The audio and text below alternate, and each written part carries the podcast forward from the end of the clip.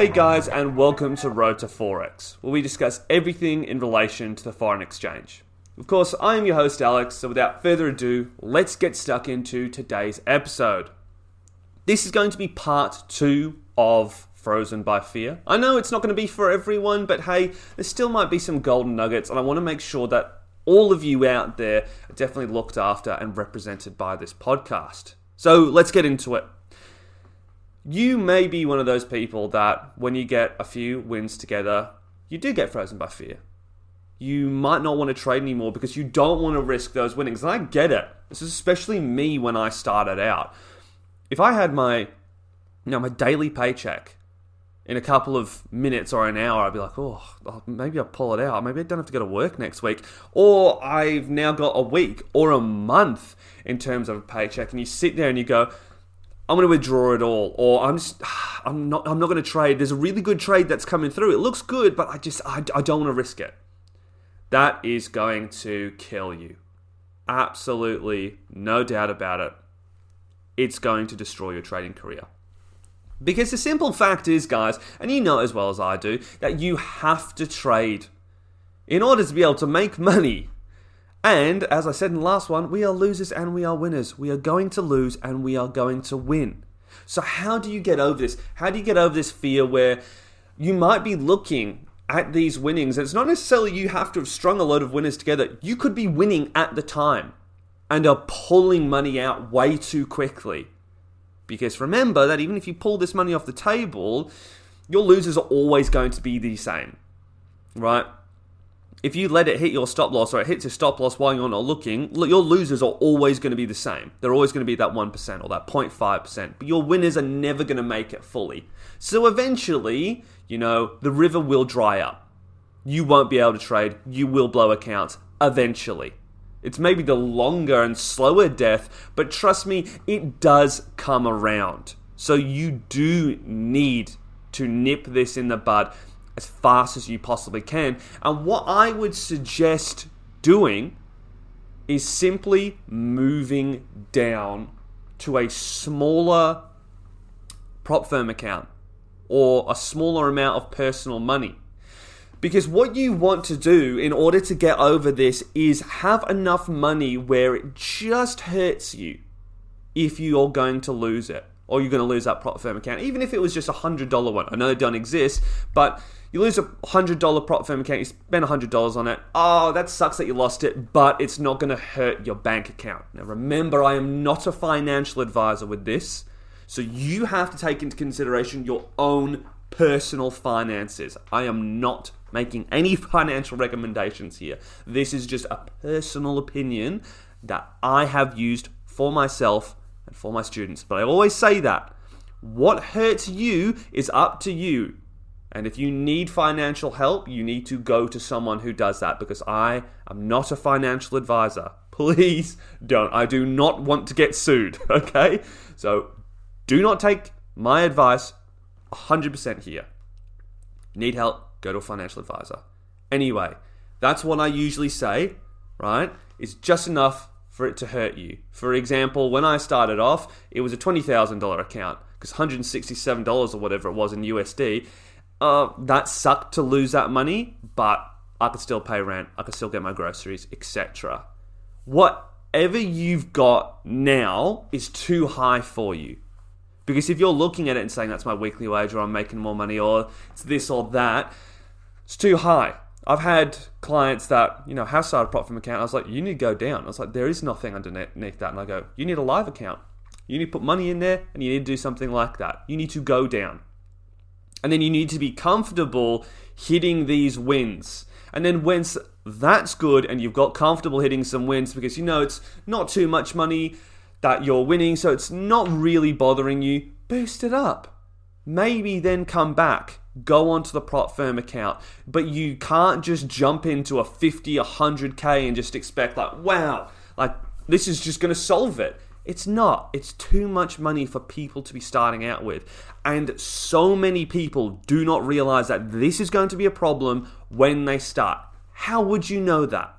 And that's why I say to everyone when they are starting out, go with the smallest, cheapest account possible. Because most likely you're going to lose it. And this is where you're going to find out all this stuff happens. Literally working with a client right now, as I just said, who has this exact problem. It's, she's even only using $18 and is like stressing out about it. Now, that's quite an extreme case. But even, uh, even with her, I have to give the same advice. We can go a little bit further with that. Whereas it's really, you need to step away from the charts, is the next piece of advice that I give out. If you are like her and it doesn't matter what amount of money it is, you need to step away from the charts. You cannot watch the trade. And if you are one of those people that has, uh, how should I put this? Exit signals and you don't let it hit TP and you don't let it hit your stop loss. First of all, I don't really like that for a number of reasons, but you need to be getting yourself a different strategy where you don't have to monitor a trade. Um, scalping, if you are a scalper, I mean, there's nothing I can say to help you there. You really, as a beginner, you need to be starting off as day trade. But even if you are a scalper, you need to have some sort of accountability, whether it is that you play voice notes to yourself whenever you get in that moment where you think, oh, okay, I really want to move out, and you just play it, and you hear yourself saying, don't do it or have someone there, or a trading buddy, or get within a community. Accountability partner is huge. But for the most part, I would be saying to you guys, leave the trade alone and don't let it happen. I mean, don't like go in there and change something. Don't be the reason that you are pulling out of trades early. Once you get that under your belt and you start to see, oh, these are wins, these are losses, my strategy is going as planned, and you hop in and you start losing, that will be a key moment for you because you now realize that the best version of you is when you're not actually on the charts. And I've seen it happen, guys. You might not think it's huge, but I've seen it happen where I've looked at clients and I've gone, this is what you did when you weren't looking at the, the charts. This is how well you've done you know, strategy's working well. This is when I told you to go back onto it. This is how poorly the strategy is forming. And you literally see it on their faces. You go, you're a great trader when you're not actually on the charts. So if you want to be profitable, go ahead. If you don't want to be profitable, you don't want to take it seriously, and you want to come to me next week and show me these results, then go ahead. They have a massive advantage because they have me. And obviously, most people don't want to come back to me and go, oh, I've done it again. Because I'm going to be sitting there going, you've paid me quite a large amount of money, but I can't trade for you. So it's up to you. So you guys haven't paid me anything. I'm not going to be that person. But think of me actually, regardless, and going, hey, because you know I'm quite harsh on you guys sometimes, and I don't BS. What would I say if you, if I saw your results right now? What would I be telling you? I think a lot of you can truthfully and honestly answer that and go, "Hey, probably not good." If this is one of your problems. So we've got straight off the bat there that you need to reduce the amount of money that you're actually playing with. That's a great way. Two, stepping away from the trades.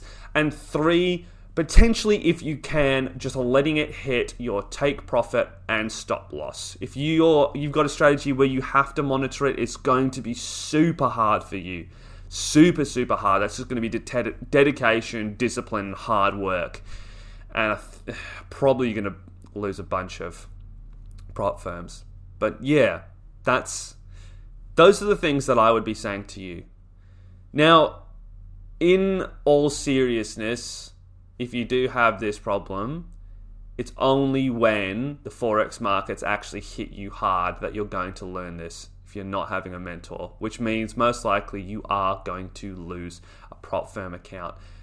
If you do, and in all likeliness, I do think that's going to happen, please learn from that mistake. If you're going to invest and you're losing out on these prop firm accounts, then it's way better to just get someone to help you rather than continually cycling through the process. If you're sick of continually losing, that's what you need to do. Again, I always say that. It's not me, it's someone else. That's basically it for this episode.